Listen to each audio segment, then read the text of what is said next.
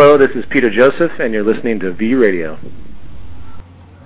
Good afternoon to my listeners out there in V Radio land, if there is such a place. Uh, welcome to V Radio.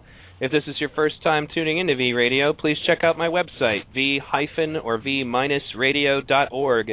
There you can find more shows like this one in the archives, interviews with documentary filmmakers, activists, scientists, and some politicians, the few good ones. Um, today, I also have my new co-host with me. That would be Summer Perry. Some of you might remember her from the recent TZM Personalities episode I did. Um, introduce yourself, Summer. Hi, everybody. Good to have you back. And um, uh, finally, uh, without further ado, I'm also going to bring on uh, our documentary filmmaker today, Daniel. Uh, welcome to V Radio. Hey, it's great to be here. It's a pleasure. Thanks for having me. No problem. So tell us first of all, obviously, um, a little bit about yourself, Daniel, and then I'll ask you the question I ask all my guests. Well, uh, I'm a documentary filmmaker. Uh, I've lived in New York for about 15 years. Just a couple years ago, moved out to the burbs to Newark, New Jersey, to uh, invest in a up and coming neighborhood that we wanted to support. Uh, so we live. I live out here with my husband. Of uh, we've been together for 20 years, but we were married in 2010 in New Hampshire. Uh, our marriage is not recognized yet in New Jersey, but hopefully uh, the Chris Christie over or veto will be overridden soon, and we will be honored as uh, married here in New Jersey. But I've been uh, I've been making films since uh, kind of I would say 2003. Uh, and I think today we're talking about my first film for the Bible Tells Me So. Yes, we are. Um, I'm actually I'm also looking forward to eventually talking about um, every three seconds. That'll be in a future episode of V Radio, but it's a, it looks to be like going to be a great documentary about poverty. Um, now, Daniel, uh, as I said earlier, I have kind of a tradition on V Radio. What was your precipice moment? What was the moment for you wherein you decided to go from being someone who was part of the world to just being someone who's you know to also being someone who's like trying to make it better? Yeah, it's a really good question. I think uh, there were a couple things that happened to me uh, in my life when I when I graduated from Duke. I went to Duke University. I went to film school at the University of Southern California, USC in LA, and um, kind of didn't really love it. I worked full time there t- in order to pay for my schooling, and I had this job at USC where I was raising money for the library system, and I loved the job and kind of didn't love film school. So I put a lot of my uh, energy into the job. And one of the people that I met at USC in my library job was a guy named Norman Cousins, who was this amazing thinker around health. And uh, he's he made a big splash many many years ago as the editor of the Saturday Review, but he was uh, I think reporting on something uh, in some foreign land and came back and got a terminal diagnosis of some rare disease he had caught on an island. I may be remembering this wrong, but he had been given a terminal disease and to- or terminal diagnosis and told he had only a few months to live. And in response, he said, "Well, you know, if I only have a few months, I'm going to check myself into the Biltmore, which was the finest hotel at that time in L.A." and and take a bunch of uh, comedy videos uh, like the Three Stooges and all the classic comedy, and just watch all my favorite movies in the time that I have left. Um, as outlandish as that sounds, he really did it, and in a month he emerged from the Biltmore with no sign of the disease in his system, and he started um, dedicating his life to kind of the um, the research of what the will has to do with uh, living and disease and how much laughter, what laughter does to you um, physically as you laugh. So he went to UCLA, became part of their scientific community, and for another 25 years uh, researched how the will affects whether or not we live from cancer, diabetes, Alzheimer's, all the things that kill us. Uh, that, that sounds sort of like a weird thing to talk about, but meeting Norman Cousins was really pivotal for me because here was a guy who had kind of a usual job. I mean, he was a big deal at the Saturday Review, but he had this personal experience, and it completely altered him. I had had uh, a couple years before that. I had broken my femur, which is their thigh bone. Right at the thickest point, I'd spiral broken it um, running in a really serious way, and had been told I would never walk again. And I remember getting the, that diagnosis, just thinking, okay, that's what they think, but that's not an option. I'm going to totally walk. I'll run. I'll do everything I'm doing now. They just don't. They just don't know it. I'll nod and nod my head at the diagnosis, but it's not what's going to happen. And sure enough, it's not what ha- what happened. I just had decided that I was going to overcome that, and I did. So when I read Norman's book and then met him, it was really a pivotal thing because I thought this guy is had had this personal experience, and now he's sharing it with the world and probably changing a lot of people's lives. I kind of want to have a life like that. So that was experience number one, um, and it was very empowering. But it's not really what made me an activist. What made me an activist was another um, another point, a few years later, probably about nine years later, I was in New York. I had started working for a television show on PBS called In the Life, which is a news magazine about gay and lesbian issues. At that point, in the late 90s, it was the first uh, and the only news magazine on television or television program at all that was talking about actual stories of gay people in their lives, kind of introducing people to kind of the normalcy of what it is to be gay uh, instead of you know crazy sitcom characters or you know the gay character on Dynasty. In the Life was about sort of medium doc or miniature documentaries about um, gay people all over the country.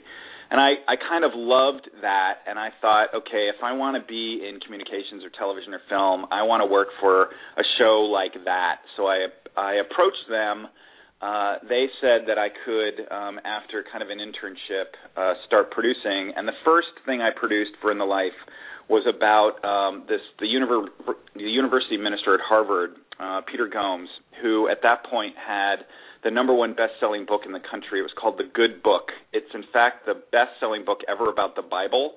And the reason that was significant for me was that there was a chapter in that book about homosexuality in the Bible that I read for some reason. I don't remember how I got the book, but someone gave me the book and I read the chapter, and it was amazing to read this university minister at Harvard say that homosexuality as we know it really isn't in the Bible, and that Christians who identify certain scriptures, the, the famous seven clobber passages in the Bible, that they say proves that God condemns homosexuality, aren't really. That's not really what they mean at all, and he he went to in through into this whole exegesis of those seven uh, pieces of scripture, and I thought, well, no, why doesn't anyone? Uh, he's never on television talking about this. Whenever I see a religious person, it's always someone from the right. It's always Jerry Falwell or Pat Robertson. Someone should talk about what this guy is saying because all these people who believe in the Bible are listening to these conservatives and there are other clergy who are saying different things. So I pitched that to In the Life they allowed me to go ahead and do not a piece on Peter, but a piece about his um, teaching assistant, a woman named Irene Monroe, Reverend Irene Monroe, who had this other great story. She was found in a garbage can as a as an infant. She had been thrown out by her mother in Brooklyn. They found someone found her in a garbage can in Prospect Park took her to the New York Foundling Hospital and was named Irene Monroe because Sister Irene, who ran the New York Foundling Hospital, loved Marilyn Monroe.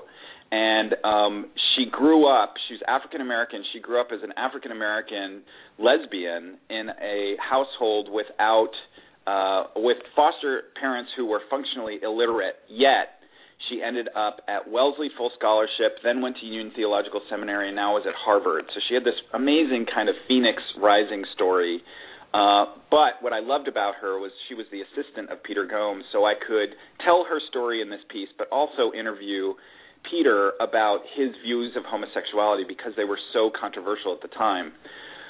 I'm telling you this whole story because what happened to me the day after that piece aired really changed my life and is a reason I made for the Bible and it's the reason really I'm an activist and it's this. The day after that piece aired, I went into my office at In the Life and turned on my computer and saw I had probably 60 or 70 messages from people who had seen it many of them were from angry religious people who were saying, you know, I was going to burn in hell for intimating that homosexuality wasn't against the against God in the Bible. But the very first email I read, the first one, was from a young gay kid in Iowa. I think he was 13 or 14, and it was five lines. It said, "Last week I bought the gun. Yesterday I wrote the note. Last night I happened to see your show on PBS, and just knowing that someday, somewhere, I might be able to go back into a church with my head held high, I dropped the gun in the river. My mom never has to know. Wow. and I thought, I mean, I I had to read it like literally. I think I read it ten times. I I didn't comprehend it for the first five times. I just kept reading it like, what? What about a gun? What? I'm not getting this. And then it really started to sink in that this kid, because of what he was hearing from his minister or rabbi or whoever it was that was telling him he was so awful, was going to kill himself. And he happened to see our show and happened to see this one clergy person say, yeah, you know what? You're not an abomination. You're not going to bring shame to your family. Uh, forget about that. That's not what the Bible said. That made him get rid of the gun and want to live. And I just thought, I mean, that so seared into my soul. It just made me completely crazy about telling stories about people who are religious who are able to still embrace if embrace who they are. Um, I went to after I got the email, I went to the executive producer in the show of the show and just said, "Listen, we have to do way more stories about this religious thing. It's killing so many people. I mean, I knew intellectually that a lot of people were driven to suicide, young and old, um, who are who are LGBT because of what they were hearing in their home churches or what their parents were hearing or whatever. Um, and I knew that In the Life was never talking about that. It was a real struggle for me to convince them to let me do that first piece. But once I got that email, I kind of became their religion producer because I there are just so many people of faith who do not agree with the religious right and they have really good intellectual reasons for it. So whether you're a person of faith or not, the reality is that faith and religious people have a huge power in the lives of LGBT LGBT people in America. So that one moment, that kid and that email completely changed me. And, and honestly, I can almost never get through even saying the lines of the email without breaking down and crying. I can't believe I actually did it this time. I've been talking about it a lot because I've been kind of going around the world with for the Bible tells me so, but still it still has the same effect on me and it's what's it's what made me make for the Bible tells me so, and it's what's what's made me make this new film every three seconds, even though it has nothing to do per se with gay people or religion. Uh, I now understand that we are here to take action. We are here to evolve the planet in whatever way that means for people um, to a higher place. We're here to be here for each other. So that's I, I have that young boy in Iowa to thank for that that's really an awesome story, and I have to say I get emails like where you know nobody that I've at least I'm aware of that has not committed suicide because of me, but I do get emails about my radio show from like I got one from this guy in Mongolia of all places. I'm like, wow, people in Mongolia have the internet, you know, you know, and then just like you, you just realize you're touching people's lives all over the world and you know they're like i really appreciate your work thank you so much you know and it definitely means something and you know it's definitely one of the great things about the internet also just about yeah. documentary distribution because like b- before the internet you wouldn't even have heard of a documentary unless like one of the networks decided it was worth putting on and um, it's definitely done wonders for you guys, you know, as documentary filmmakers. I'm actually working on one right now myself, although it's going to be pretty much all internet based. Um, but it's about the topic of internet trolling. Um, we can talk about that at another time, but um, just the basically the destruction of the online conversations, uh, you know, brought on by that. But um, in any case, uh, first of all, um, I want to say, you know, that that story was very compelling in I'm glad that you did the work that you did. I actually, you know, uh, watched the film again last night to be sure I was ready, and I asked my co-host to do the same. Uh, Summer, do you want to give your thoughts on the film?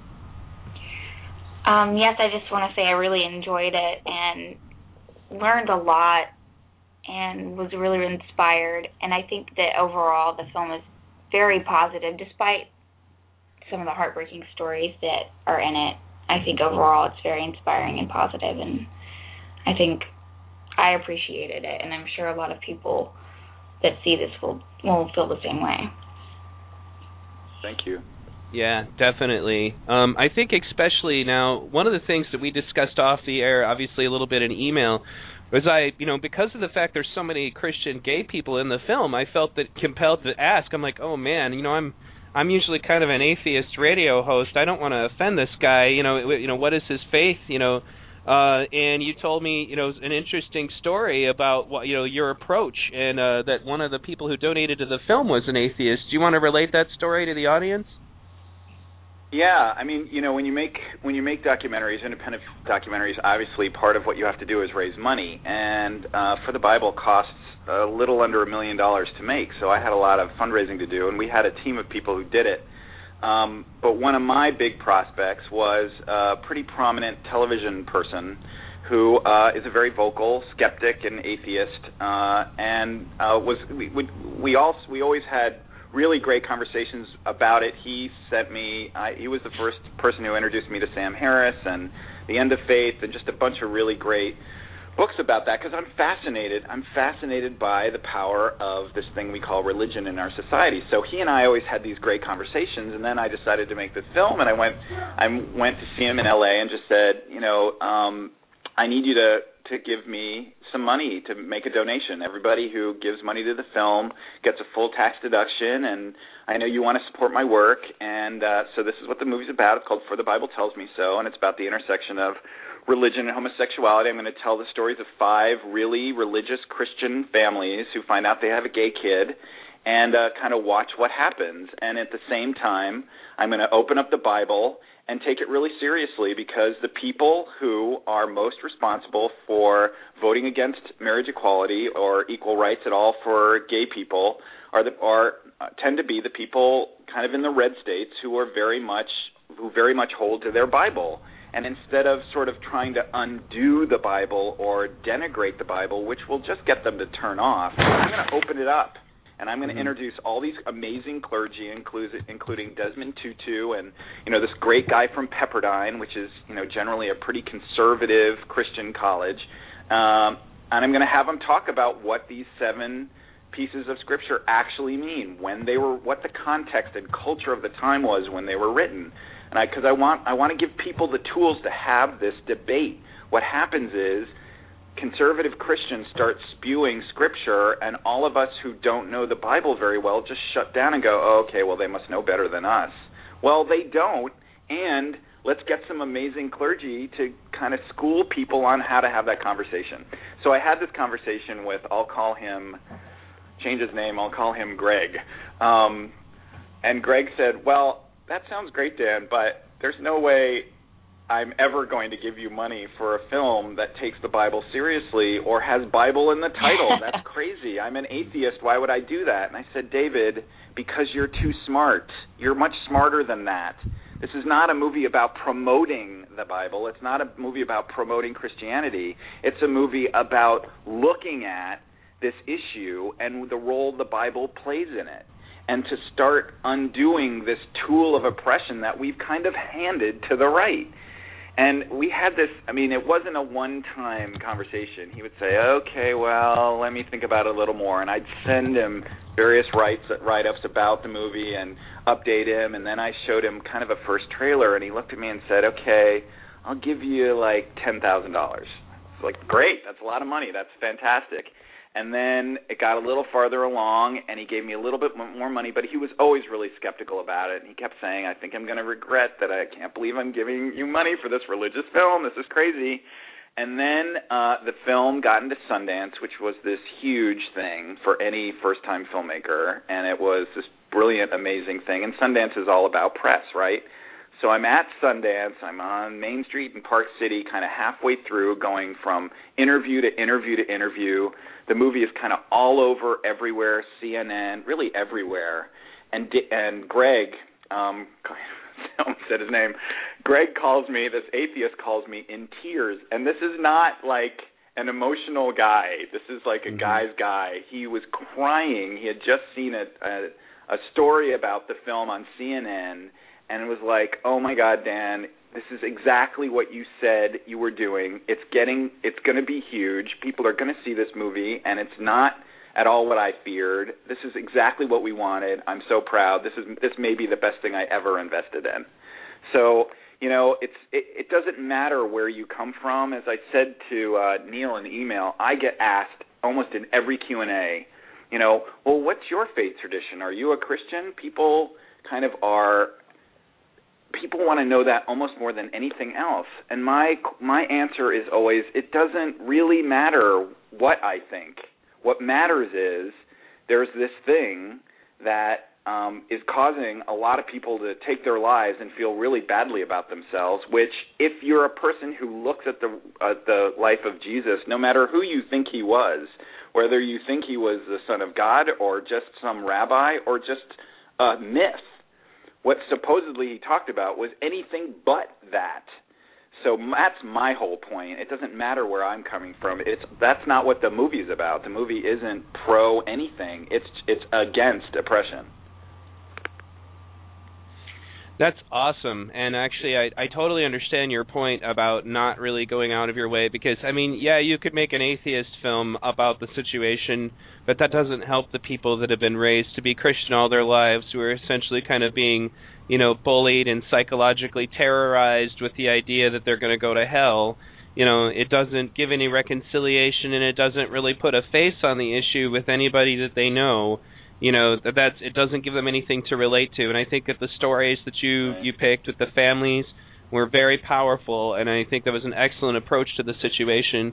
Um you know and i think it's also great that you know your atheist uh, benefactor was able to see the value of your approach uh because largely it's about kind of especially when you're trying to help these people it's about taking the the power away from the from the people that are essentially being psychological terrorists. It's about you know taking the the essentially the energy out of their bullying.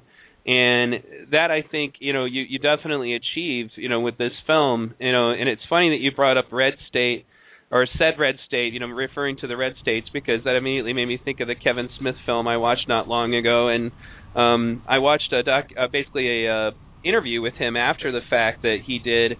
And um he was talking about a a friend of his who's a gay filmmaker who had to I guess he made a film called Small Town Gay Bar. I haven't had a chance to see it yet, but you know, he was talking about his experiences like cuz this if you can imagine it, this gay man who was a filmmaker goes and interviews uh the people from Westboro Baptist Church.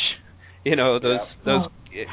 yeah, it's like you you got some courage, you know, and um but anyway, I, I won't relate like how the guy went through it because it's a little vulgar. I mean, this is a Kevin Smith situation. I mean, but it was very funny the way that the gay man uh kept his cool through the whole thing was he just kind of focused on something that was really humorous but i'm not going to bring it up on the air um but anyway i should look for that i should look yeah. for that because i i spent a lot of time interviewing them as well i decided not i mean uh, the fred phelps people are in the film just really briefly because right. what i because i kept seeing them and what I kept, what I came to about that whole situation is that until we stop, and ironically we're talking about this on the radio, but I really feel super strong about this. Until we stop talking about them, until we stop letting them make us mad and doing counter, you know, doing counter um, um, demonstrations, and all, we have to just have a media blackout on them, and they will shrivel up and crawl back into the hole which they came from.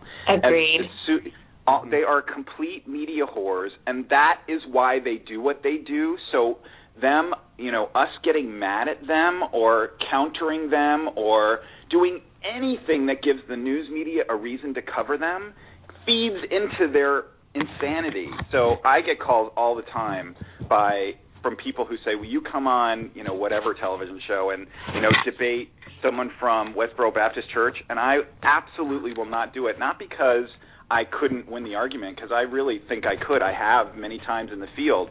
It's because we have got to stop giving them the energy that keeps them going. That's how they find their donors when they get into the media. That's how they find other supporters. We have to just stop reacting to them because they really uh, they're just they're as I said total media whores.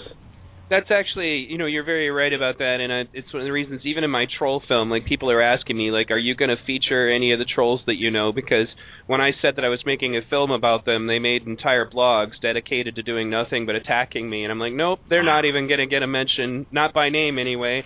I Yeah. might refer to their deeds, but I'm certainly not going to tell anybody who they are. You know, Yeah. uh, yeah. I'm not going to get them more hits to their website. I'm not going to, you know, do any of that because I'm talking about the behavior. You know, I'm talking about that's what needed to be brought about as far as awareness. It's kind of a different attitude with that, but I totally understand. I mean, they would just be some obscure church of weird people if they didn't start doing ridiculous things like showing up at you know the military funerals and all that you know they would just be some obscure little church of crazy people out you know somewhere in the bible belt you know if it weren't for the fact that you know they were scandalous and were getting all kinds of attention. And i thought about that too because kevin smith ended up inviting them to the showing of it one of his films because they were protesting it all the time.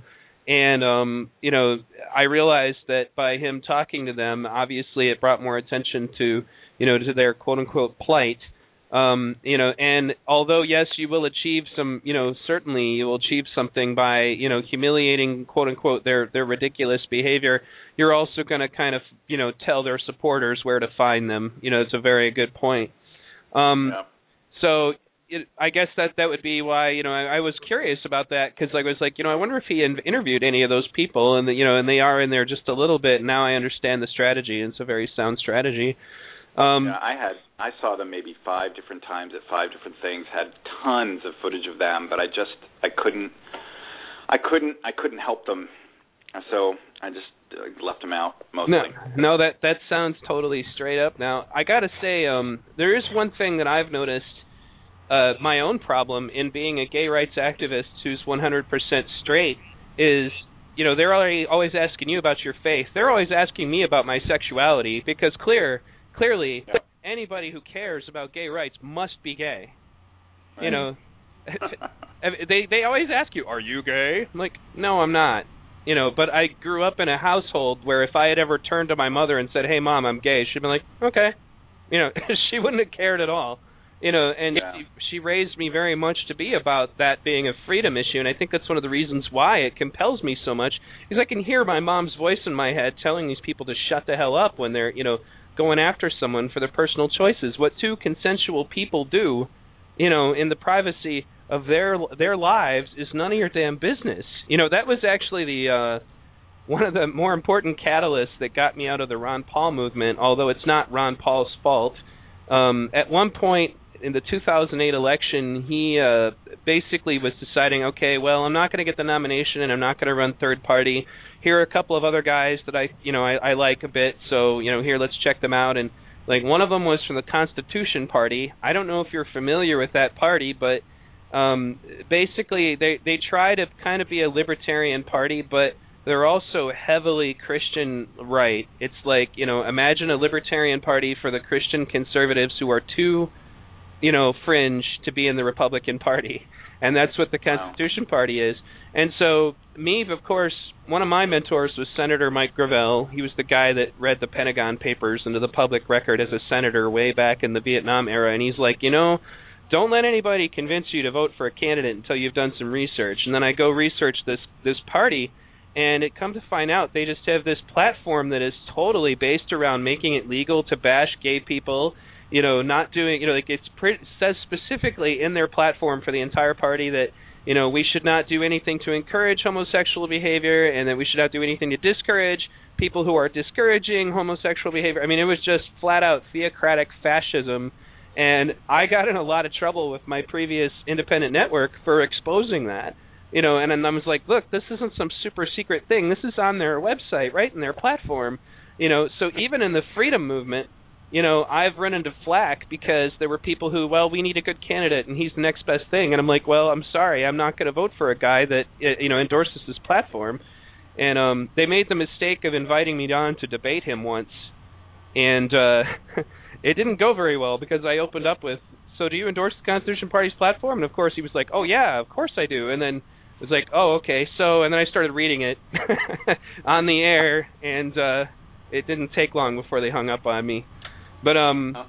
you know, it's it's amazing to me uh though. It's just that I must be gay You know, it can't be possible that I'm just a straight individual who thinks that you know these people have a right to do whatever they want. You know, and I think it's also been you know it's been an interesting journey for me. I have a friend of mine, for example, you know, who's definitely who's very bisexual, and he didn't tell any of us in our circle of friends because he was worried that we were going to react negatively. And when he finally got around to it, we just kind of went, "Well, yeah, Jim, I think we knew before you did," because you know he you know he very much it was pretty obvious, you know, and um you know, and ever since then now, I mean, there's there's just this uh, energy of tolerance where I'm where I'm at, and um, it's been awesome. Now, Summer, do you have any experiences with discussing this issue with other activists? I have. Um, I think, uh, you know, my uncle. Growing up, I had a gay uncle, so I was exposed to. I grew up in the South, um, in the Baptist church, so I understand how difficult that can be but I also grew up with my uncle, and I adored my uncle. So it was never an issue for me to not accept him or anyone else who was gay. Um, and I've, my experience with most activists that I encounter are that they feel that whenever you single out any particular section of the human race, it's completely ignorant because we're all in this together.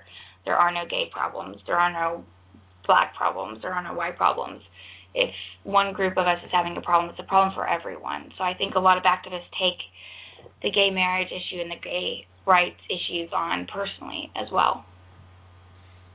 Yeah, that's definitely something I'd say, you know, that I found very refreshing about some of the activist groups that we hang out with, obviously, the Zeitgeist movement and, and the Occupy movement for me. You know, it was the one place I could go where it, we were all activists, but it, we were activists in such a beautiful way because – the idea that someone was black or Hispanic or gay or you know transgender, it, it didn't even get brought up. Like you'd be exactly. sitting, you'd be sitting at a a meeting or whatever where you're discussing major things and you were conscious of it but it wasn't relevant to the conversation which to me actually like to some people that would be like an insensitivity to the issue but to me it was so beautiful because you know, there's a transgender guy sitting right next to me, and we're having this great conversation. And the fact that he's transgender did not define his position in the conversation at all. He was free to just be himself. Yes. Who, you know, an activist who happens to be transgender. You know, what do you think about that, Daniel?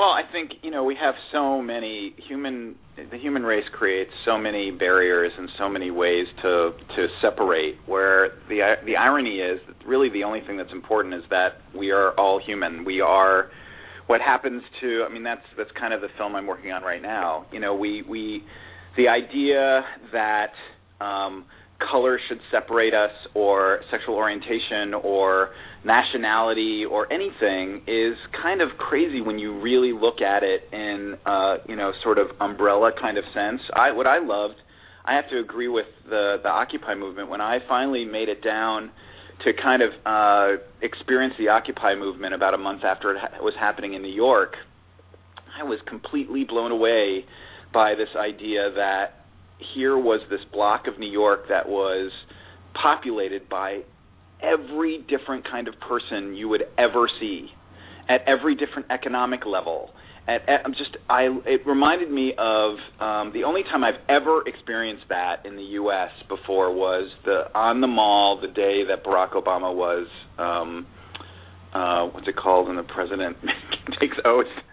Um, the presidential inauguration. Yeah. Inauguration. Thank you. Couldn't think of that word. That day too. What there people. It nothing mattered. Everyone was happy and getting along and uh, hugging and I mean it was just this unbelievably beautiful, wonderful experience. And that's what the Occupy movement was too. That when you're when you are really looking at the big issues as an activist, all these other reasons why we shouldn't get along or don't get along completely go away. None of it matters. We are, you know, we really are one. Unity is where we need to be headed and and you know, when you're working for change in an active, positive way, I think that becomes really clear. That's you know, excellent, and you know you're definitely right. And I think that it doesn't mean, for example, that like the people within that activist group are not sensitive to the specific issues you might be facing. I mean, like if someone right. showed up and started harassing you, you know, at least at, in Occupy Detroit, and I'm pretty sure this is true of most Occupies, that guy would be shown the door. you know, and it'd be like, yeah, get your bigoted self out of here. We don't tolerate that at all in here, you know, and that's basically, um, you know, you know, so they would be on your side completely, but there was definitely a sense that you know we're all in this together, and our divisions are irrelevant, you know, um, other than to say that obviously we're going to stand together, you know. So that I think actually is an interesting point that you know some people make. It's like, you know, is the problem specifically, you know, bigotry against gays, or is it just bigotry in general is bad across the board? You know, is it against, you know, blacks? Is it against, you know, just bigotry is terrible in every form. And don't get me wrong, I think that doing what you did, for example, in exposing the specific details about that bigotry is obviously a worthy task because, especially for your situation, you know, um, the gay world is difficult to understand to someone who has no idea what's going on outside of it. You know, it's a different world for them, the way they perceive the world, the way the world treats them. You know, so for the same reason, obviously, that the civil rights movement kind of brought a expose onto what it was like to be black in America or Hispanic in America. You know, there's definitely it's definitely there. I think that I one of the reasons I think you know um, I would bring that up for you know similar reason the summer does is that the one thing I've noticed that activists sometimes make the mistake of um, unlike in the Occupy movement, is like they'll have one hot button issue, and that'll be the most important thing to them ever, ever, ever. And then, as a result, they can't work with anyone else, you know, who maybe that issue it might be important to them, but not quite as important. Did you follow me? Right. Oh, totally. I think that's been a huge challenge with the gay rights movement. Mhm. Uh, I, you know, I completely think that the next sort of movement forward in rights for LGBT folks is not going to become because gay people are demanding it and they're very sort of focused and steady and only are kind of fighting for that one thing. It's going to happen when gay people start fighting for the rights of everyone so that everyone, including blacks, Hispanics, immigrants, all the other people that are othered in our society, um, we have got to break out of just being so, you know, so much about ourselves that when we're being perceived as fighting for everybody's civil rights, fighting for everyone's basic equality, then everyone will come and be in our camp too. And the other thing is, people like you, Neil, who are straight allies. I mean, it, I think it is incredible, much more powerful for people who are who identify as straight themselves to meet other straight people who are um, who are not anti-gay, who are are people who understand that we're just all humans, because they that's why for the bible tells me so it's not about four gay five gay kids it's about their straight parents really it's a movie about the parents and the kids Mhm. are there but it's really about straight people need to see other straight people okay uh and i'm i'm just huge it's, it's again one of the reasons i'm making my new film is i didn't want to make another film about gay rights at this point because I've done that and we need to think larger. All of us who are activists need to fight for everybody. Then everything happens. You know, so I completely agree with you. And I think that's why you always get that question because people are used to pretty much only gay people fighting for their own rights. Yes. That they're not used to straight people. Straight, you're wait, you're straight and you're fighting for what? What is that about? It's because it's partially the gay community's fault because we've been so insular. That's definitely changing. Absolutely. I just read today that Mhm. a couple big gay groups are going to be marching with the N, uh, NAACP uh, either today or tomorrow, um, which is great. That's what we we have to realize that this is all about all of us. You know, in for the Bible, which you guys just w- watched, I talk. There was a section, kind of two thirds of the way in, wa- about how humans have this need to make an other, no matter who it was. It was you know it was women, and then it was blacks, and now it's gays, and next it's immigrants. You know, we just have this need, and what we have to do as activists is is resist that in every way possible for everyone, not just for the, what we identify. No, absolutely, and I think that um, you know, the concentration on the issue being bigotry, for example, definitely allows you to network and work together towards the common goal of eliminating all bigotry. You know, because that's another um, unfortunate like pitfall that I've seen people fall into. Um, for example, I've known lesbians who are so over feminist that they become man haters. You know, like they take it so far that they have bigotries of their own and you know and it's like that's not how you solve this you know you can't fix this by hating more people and be- being bigotry you know bigoted or sexist because some of the terms they say will be very sexist, like you know men do this or men do that. I'm like, how is that any better than you know men saying stuff about women? It's not.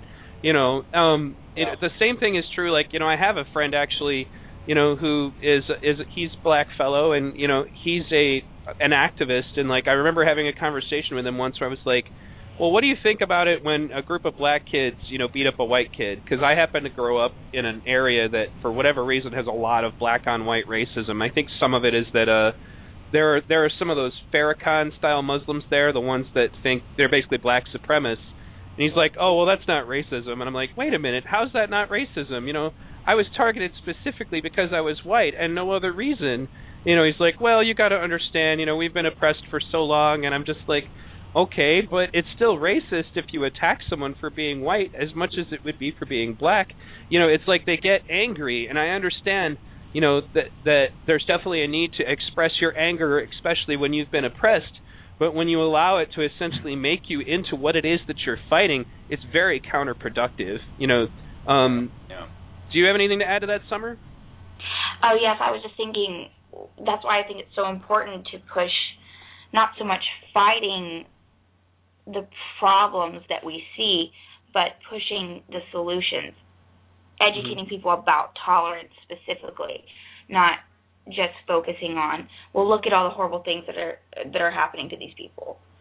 Pushing the, the tolerance. And your film does that. Your film shows a lot of examples of how people were able to adjust their beliefs after becoming educated about what it actually means to be homosexual and the tolerance is what is going to affect people the most on an emotional level and be most inspiring. Yeah, I think that's definitely you know speaks to the strategic point that we were making about how you know making an anti-Christian film would not have helped, you know, but whereas making a you know pro you know essentially gays and Christians interacting did help, you know, yeah. did create bridges, you know, because in many cases, like you pointed out, these families were grieving. You know they didn't want to feel the way they did about their you know about their children. You know yeah. but they're being told by their religious leaders that that's what they're supposed to hate them and cast them out and they don't want to do that either. And you know there are so many good stories in your film about parents who found an alternative a different way of looking at it that they can reconcile within themselves and have their children back you know yeah. that's yeah. and that was so powerful and i think you know that would be exactly how I would justify it to other people too. Is that it does not help you essentially to to further the gap, you know. And right, I think exactly. that's what would have happened if you had made you know essentially an anti-Christian pro-gay film. You know, is that it would have just created okay, well now I'm angry, which is better than being yes. self-loathing. but you know, and I think that's actually what it ends up being. It's a manifestation of I don't want to be self-loathing, so therefore I'll hate you instead. You know, um, totally. Which and is you don't a, want to create even more enemies. Sure. In, in the religious sector. Yeah, you don't need people. Yeah, I mean, go ahead. Yeah, I, I I was worried. I mean, I I wasn't making this. I did not have the gay community in mind when I made the film. I literally would say to my editor once a week at least, okay, this is about straight people in the red states. Straight people in the red states. This is not for the gay community. It is for those Christians who use the Bible to bash gay people. I want to change their minds. I don't want it. This isn't to make gay people feel better. This is, you know, if that happens, great. But my clear purpose the whole time I made the film was to change hearts and minds, not to sort of placate. In fact, when when the film started at Sundance and then did Berlin and did a, a bunch of really great festivals, but um, our distributor or my film sales agent I should say was keeping it out of gay film festivals initially because they really wanted uh sort of mainstream distributor to pick it up as a mainstream film not kind of labeled as an LGBT film. Right. Um so we weren't in any gay film festivals until like 6 months later the first um gay film festival we did was Outfest which is the Los Angeles um Gay and Lesbian Film Festival, and that's a really huge deal. And they were making it their spotlight doc, and it was really, you know, this huge honor. But I was terrified because I really thought that when the gay community finally saw this film, they would want to hang me because it's not what we're. It's not this anti-Christian, anti-religion film because so many gay people have been so injured by the church that their response, as you just said, Neil, is complete rejection. Like, if you're going to reject me, I reject you even more strongly. And so there's a lot of anger and and unhappiness. And I thought at that first screening, people were either going to walk out or just you know turn to me and want to tear me limb from limb. Happily, the film won the audience award, which means the it was the favorite film of the the festival for audiences. But I really didn't think that was going to happen because because of what you said, the history of this incredibly dark oppression makes people oppress back. Yeah, and it's definitely counterproductive because it just kind of furthers the battle you know um and it's just like i just had a conversation with somebody about this recently because it's the same thing with you know the internet trolling studying i'm doing is people will get caught up in it and then it becomes the the way that you make war on the internet is by attacking each other personally and then there's no there's no way that the two can reconcile and actually converse with one another about their views and make progress. You know um, you get caught up in your in your grudges and then you're incapable at that point of communicating with each other and actually achieving anything outside of you know setting up your bunkers and your prospective sides of the battle you know and and not actually moving forward. And i think that uh you know i'm i mean now that after the fact you know what was the reaction from the gay community? Did it did it come out positive? Oh it's hugely positive. Um you know we it won at Outfest, it won the Best Documentary Audience Award. At almost every LGBT festival after that, it won the Audience Award, um, which means out of all the films in the festival, it was the favorite film. It's been used hugely by the gay community um, in so many different ways. I mean, it's it's just been completely embraced, which is a huge, amazing, great, surprising thing but even more surprising and and really why I made it it's now it's now been screened in um probably about 4500 churches across the country which is huge. Wow. I never thought that would happen. I hoped that would happen but I just thought yeah no.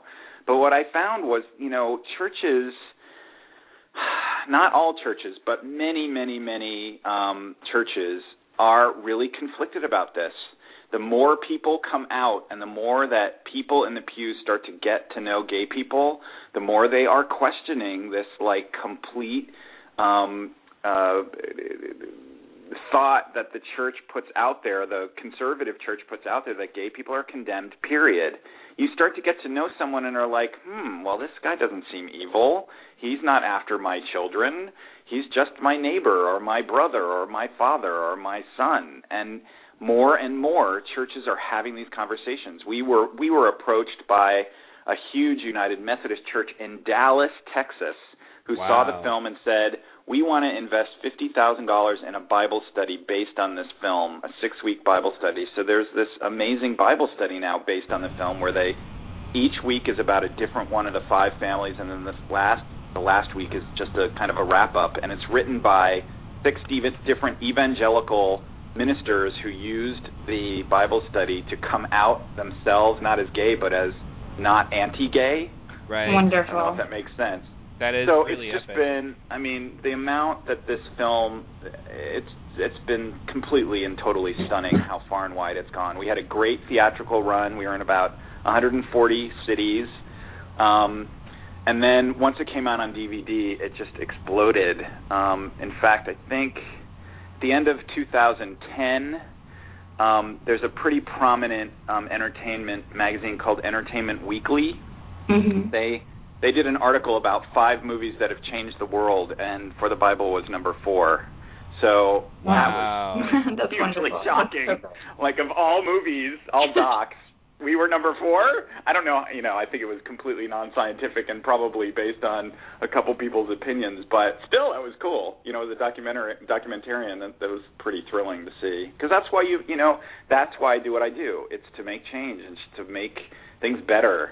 Um, and for the Bible has really uh, just been it's been stunning how far and wide it's gotten out. It's in all these different languages. Um, there are there are bootleg copies all over China. I mean, it's just amazing. That's there's bootleg copies all over China, and that's bring amazing. it on. Yeah. when you get to the point that your work, you don't care that people are stealing it. oh, I've never cared. I can't tell my distributor that, but you know, whatever. I just wanted to change hearts and minds. It's not about. If I wanted to make money, I wouldn't be a documentary filmmaker. One of the things I appreciated the most was how educational it was.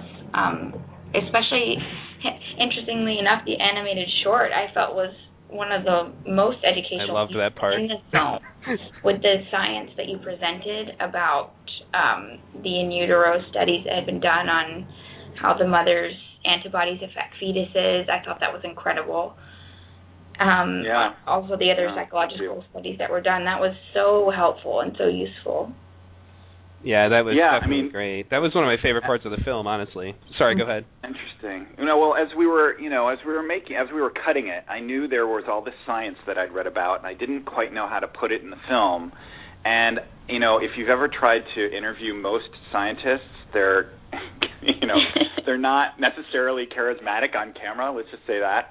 Right. And you know, you've seen the film. The film is a, has has enough talking heads in it already. So I thought, well, maybe I can do something around animation that'll tell. Because I I thought it was fascinating. This whole idea that you know you constantly hear is being gay genetic? Is it in your genes? But the real question is, what about hormones? I mean, mm-hmm. sexuality is so governed by hormones. It makes so much more sense to me that this these hormone studies are happening and they are really discovering some interesting stuff. So that's that's kind of why we made it. The the um it was an interesting process because, you know, I've never made a cartoon before. I didn't I I found a I I saw a cartoon online. I really liked how it looked, so I called the company. It was in Austin, Texas, and just said, "Listen, I'm making this film.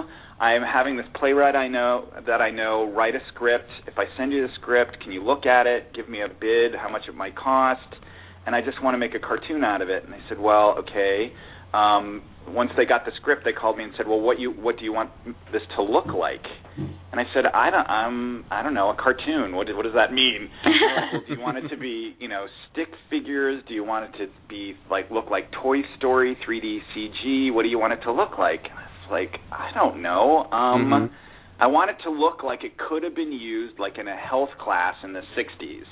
I want it to look like, and they were like, okay, keep talking. I said, I want it to look like the beginning of the classic version of Bewitched, which was a cartoon, you know, where like Mhm. Samantha's, I don't know if you guys have ever seen Oh that, yeah. Oh yes. You know, Definitely. Samantha's in the kitchen and it's this cartoon and they went, okay, we know exactly what that means. So they started sending me like thousands of drawings of all these different, like, here are 15 different Christians. Which one do you like? And I was like, my I don't know that one. You know, it's like so random. Um, Wow. But the but the coolest thing about it, and I don't know if you noticed it, maybe if you go back and look at it, the greatest thing about the cartoon, and I think one of the reasons that it is so effective and affecting, is the guy that does the voiceover is a guy named Don LaFontaine who has since passed away, but he was a really great, wonderful friend of mine who was the voice of every movie trailer ever until Yes. about three years ago when he died. Mhm. He he was the voice of NBC. He was this voice that we were all used to hearing. And so I called him and just said, Don, you know, I'm making this film. I don't have any money. He just said yes. So I haven't even asked you what I want. He goes, it doesn't matter, Dan. Yes, what I, I'll do whatever you want. I said, well, I have this script. Can you go into your home studio and just record it? And he did it in like two minutes. Sent it to the animation company, and they had it. But I think you can't, you cannot um, stress enough or um, appreciate enough the importance that you're hearing this guy's voice who makes you comfortable. You know this guy, you know Mhm. his voice. If he's saying it, it has a little more weight. I don't know. It's it was just a huge thing for me that Don did it. I see. And, no, I know what um, you mean because um actually Dan Rather is doing that right now. Like he does things that are actually activist oriented because he knows people are used to hearing news with his voice. So right. I'm sorry to right. interrupt. It's yeah, really go ahead. important. Yeah, Mhm. no. And and honestly, when the when the cartoon was done, neither my editor nor I were really sure it was going to work in the film because it's such a it's such a kind of right turn. Yeah. You know, you're meeting these families and you're starting to get into conflict, and then there's a cartoon. You Mhm. know, so that was really we had a bunch of we went back and forth about putting it in and then um I started testing a rough cut of the film. I had a friend who was at General Theological Seminary in New York, which is uh kind of middle of the road seminary, but I asked him to find the most conservative students he could. So he picked these three husband and wife teams who were all studying at the university at the seminary who were very very conservative from the south from a baptist tradition i asked him to just put them in a room and i wanted to show them the movie just to sort of start hearing what they had to say because Mhm. i want those were the people i was targeting for the movie right Yeah. so the fir- this was the first test screening. I was on my way over to General to show the film, and I told Nancy, you know, let's just drop the cartoon in. You know, I'm not sure it's even though we paid a lot of money for it. I'm not sure it's going to make it in, but let's see how people react to it. So we dropped it in the film. I took the DVD over. I sat at the back of the room as these six people watched the movie. And the, when I turned on the lights afterwards, they all turned around and I said, "So, okay, I want to hear feedback." And the very first thing that was said was, "Well, I just love that cartoon." and I said, "You did?" They were like, "Oh, yes. I mean, we, you know, if there's an article in a newspaper or something about the science of homosexuality, I would never even read it because I don't believe it. But there was something about that cartoon that made me think, oh, wow, there are all those gay animals. Wow, that makes kind of some sense about when a woman's pregnant and her fetus, her male fetus, being seen as a foreign object. I mean, and they could, they were like, they'd remembered the entire cartoon, Wow, and it was their favorite part of the movie. And I thought, okay, it's in because these are the people I most care about. I knew, I knew that critics, honestly, I knew that critics would hate it. And if you read, um, if you read our reviews, like on Rotten Tomatoes, which have been brilliant. Um, I mean, the, the the reviews are just like so generous. But if there was ever one thing in the film that a reviewer didn't like, it was the animation. Yeah, well, Almost I normally always. I normally hate that because I'm a, a avid documentary watcher, but I have to remember that too that people who don't watch documentaries really appreciate things like that. Right. Right. That's awesome. Well, I think um, you know, one of the things about using the cartoon in this medium, it's just like the uh uh, all, I mean, you find the same thing in newspapers with like brief little like cartoons that are political. Uh, there's a reason why, in many cases, people who are kind of trying to be political activists in some fashion or another will use humor, um, is because it disarms the audience. You know, there's, you know, like they may not turn to the political page in your newspaper, but if they see a little cartoon, they'll read it because they're expecting to laugh you know and especially when you make fun of something that's silly you know like a silly idea like about the budget or whatever you know when you actually put it in that in that context so that people recognize how silly it is you know like george carlin did this constantly you know because he would make comments all the time about you know uh, uh, society and the weird things that we did. Um you know it puts it in a context that i think you know makes people comfortable. And i think part of that could also just be because of the fact we're exposed to cartoons at a very young age you know um and that they're kind of the they they were the learning format for many people growing up. I think puppets almost have the same effect. So um Yeah. y- you know Yeah. but i think uh in addition to that you know when I talk about the science you know i i got in an argument recently with somebody on youtube because there's this video that's being circulated on youtube of this young kid who is I guess doing a radio program. And you know in the the video is called that you know President Obama and Joe Biden are making kids gay. And I looked at it and I'm like you know I'm a 100% straight male and I'm a gay rights activist. I should be infuriated by this video but as this kid is talking I just can't stop laughing. You know it's just like oh my god really? Did you just you know and it just it was so bad. And then anyway so in the comment section there's this lady who's obviously going off on all the people that are obviously also think that this video is really silly. You know the, the kid is taking it totally seriously. And i was like look you know uh, you know she's like well you know if you say you're you're straight it's because you're you know you're secretly gay and all that. That's one of the reasons that came to mind is you know every gay rights activist must be gay you know and i said i was like look th- this is why i know it's not a choice okay i mm-hmm. cannot turn and look at a guy and choose to be physically attracted to him. I can't choose what I'm attracted to at all. I, I don't choose what I'm attracted to in women. For example, I am a I'm weird this way. I don't care about breasts. Breasts have never been important to me for whatever reason. That they just aren't. You know. legs and um hips on the raw side, but hair and eyes and you know um th- those are all things that attract me. I didn't choose that. That's been biochemically true about me since I was a kid. You know, Yeah. and it's the same thing. I could not just choose to be attracted to men at all. You know, it, it's not within my capacity.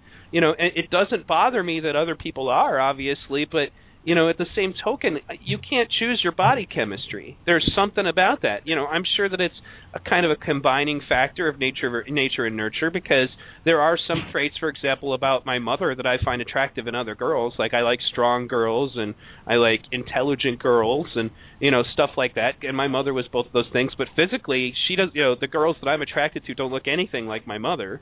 So you know, if there's definitely something else going on there, you know. And I just I look at people who suggest that this is a behavior, and I just it's like they're not being honest with themselves about their own sexuality. I think that's one of the biggest problems here is that these people can't even talk about what they're attracted to and why. I mean, that's why Kinsey, you know, did that study. It was to try to put some shed some light on the truth of the situation. You know that you know people don't really talk about these things. They don't communicate about these things, and they don't come to peace about these things. And that's why they can't understand what anyone else would feel. You know, never mind the fact that you often suspect obviously that you have a lot of you know what they would call you know people that are homophobic because they are gay and can't reconcile it so they just start lashing out at it you know? Just like you have in everybody else's like flaws. It's not just that. Like i've seen people who hate you know claim to you know hate racists and then are racist. I've seen Mhm. you know people that you know it's just it's it's a projection thing you know? And that's i think you know it's like aside from any obvious science you can experience it with your five senses. You know there is no amount of joe biden or barack obama making gay marriage legal that would suddenly make me attracted to men. There just isn't you know. And, and the entire notion of that is so silly. That's why the kid was like you know the kid that's you know giving his speech he's like you know and then they're talking well maybe it's okay to be homosexual. And then you know and this is encouraging people to try it. I'm like look. You don't. It's not like trying a new flavor of gum. exactly you know you either have the biological capacity or you don't and as was pointed out you know the animals and stuff that are involved Yeah. with that you know it's it's it happens in you know in nature i've seen it it's myself very natural. Yes, I You think know- that's why that's so powerful. you know and i think that you know there's probably you know we don't really know what the purpose of it is yet um aside from the fact that i've met like i've like uh i had one friend of mine who kind of theorized about this is that some of the greatest artists are gay. You know maybe there's some kind of you know uh purpose to them within a society that we don't understand yet. You know but i know that like a lot of primitive societies had a much much more positive outlook about it. Like um i was watching a film about crazy horse once and there was an openly gay guy you know and apparently the native americans depending on the tribe were just like yeah this happens big deal you know Mhm. if he wants to Mhm. live like a woman then that's fine and he'll find another man that wants a man that lives like a woman and like, that- that's how they defined it That's within how their they defined culture. it, right? yeah it's like whatever. Okay. Uh, is he contributing to the tribe? That's fine. You know if if that's his choice then fine.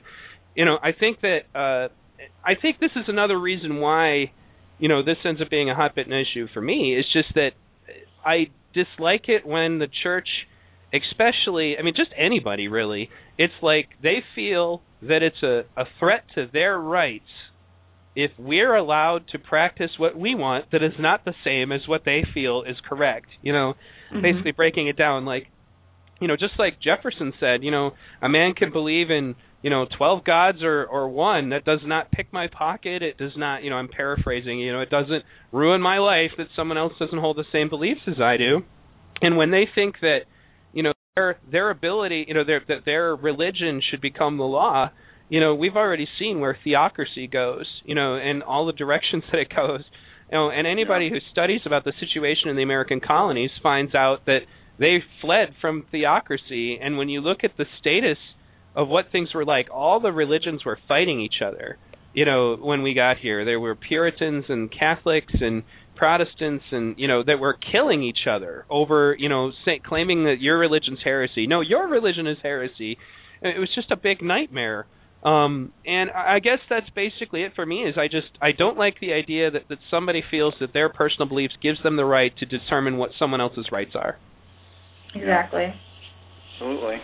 Well The um, Salem Salem witch trials all over again. Oh, absolutely. No, I, yeah, that's it's funny. Is um, I at one time was a was a, a practicing pagan, and I actually got asked the following questions in American courtroom. Um, you know, do you uh, drink blood? Oh do you God. worship the devil? Do you call, you know, on dark powers? This is things I was asked. I'm not even making this up in an American courtroom because Wow. my ex-wife's uh, husband, ex-husband, was trying to deny us visitation rights with the daughter they had together based on our differences in religion. And I looked at the guy and then I looked at the the judge and I said, "Your Honor, I believe there is legal precedent that was once utilized on this soil to determine what the prosecution is attempting to determine. So why don't we all go to a body of water and you can hog tie me and throw me in the lake, and if I sink and drown, well, I, yeah, I won't be a witch, but at least you'll know that my soul is with God." You know, but if I float, well, I, you know, if I float, well, then you can burn me at the stake, and his church can take all my stuff. You know, or you can stop violating my religious rights and asking me questions that are not in any way relevant to the safety of the child in question. And the judge actually smiled and then chuckled at me, and then the lawyer's head looked like it was going to explode. You know, now mind you, this is in a really small little town, and I think people tend to forget that this problem still exists. But you know, definitely an attitude about separation of church and state is not an attitude of you're not allowed to be Christian. It's an attitude of we're not, you know, we don't have to be. I think I think that was Right. the the drawing the line thing, but in any case, um, you know, thank you very much for being on today. Um, I extended the the showtime only just to be sure that we got everything out because we were all making really good points. Um, I'd like to talk to you a little bit off the air after the broadcast is over, if you have a few minutes. And um, Sure. I want to thank everybody for tuning in today, and I want to thank you, Summer, for being on with me again in our first like Covey radio show today. Yes, Um, that was great. I uh, feel so happy to be able to be a part of this one. This is really wonderful. Yes, it is. So, thank you guys, everybody, for tuning in. Um, before we, obviously, before I go into my closing statement, uh, Daniel, do you want to give, uh, you know, the URL to the website so people will know where to learn about your work? Sure. The website for For the Bible Tells Me So is just the name of the film, For the Bible Tells Me So, all one word, dot O-R-G, www.forthebibletellsmeso.org. And the new film is Every Three Seconds, written out, every three seconds, no spaces, dot net. And every three seconds is a film about poverty. You know, we talked a little bit about off the air. I'm going to try to feature that in a future episode of V Radio. So, Yes, Uh, really looking forward to that. thanks again, everybody, for tuning in today, and thank you all who have supported V Radio. Tomorrow, I have a show with uh, Aaron Markruck from uh, Open Source Ecology to give a update on what's going on with Open Source Ecology and their work in creating open source designs for sustainable living for everybody in the world. Uh, that they give away free open source so that everybody can have access to the technology to get off the grid and take care of themselves. Um, and in addition to that, obviously, I'm also looking forward to it. I talked to Peter Joseph about being on a show um, on V Radio to talk about his upcoming quote unquote reality TV show that he's doing. That sounds really interesting. Um, and uh, thanks again, everybody, for tuning in. Please visit my website, v hyphen or v minus radio dot org. Go to the archives and check out more shows like this one. You can also check out my must see TV list, which is a list of free documentaries that you can watch on the internet to learn more about, you know, different aspects of activism. And if you like what you're hearing, you know, do me a favor. This is a listener supported show. I am a essentially work from home dad and this is what I do. I am an activist on the internet. And if you want the alternative media, you got to support it. So thanks again for everybody for tuning in. Did you have something to say, Daniel? I Nope. Okay. No, I'm cool. Just thank you for having me. No problem. Thank Thanks you, again, Daniel. everybody. And I will leave you guys with some words from Jacque Fresco and Roxanne Meadows. This is Roxanne Meadows, And this is Jacque Fresco. and you're listening to V Radio.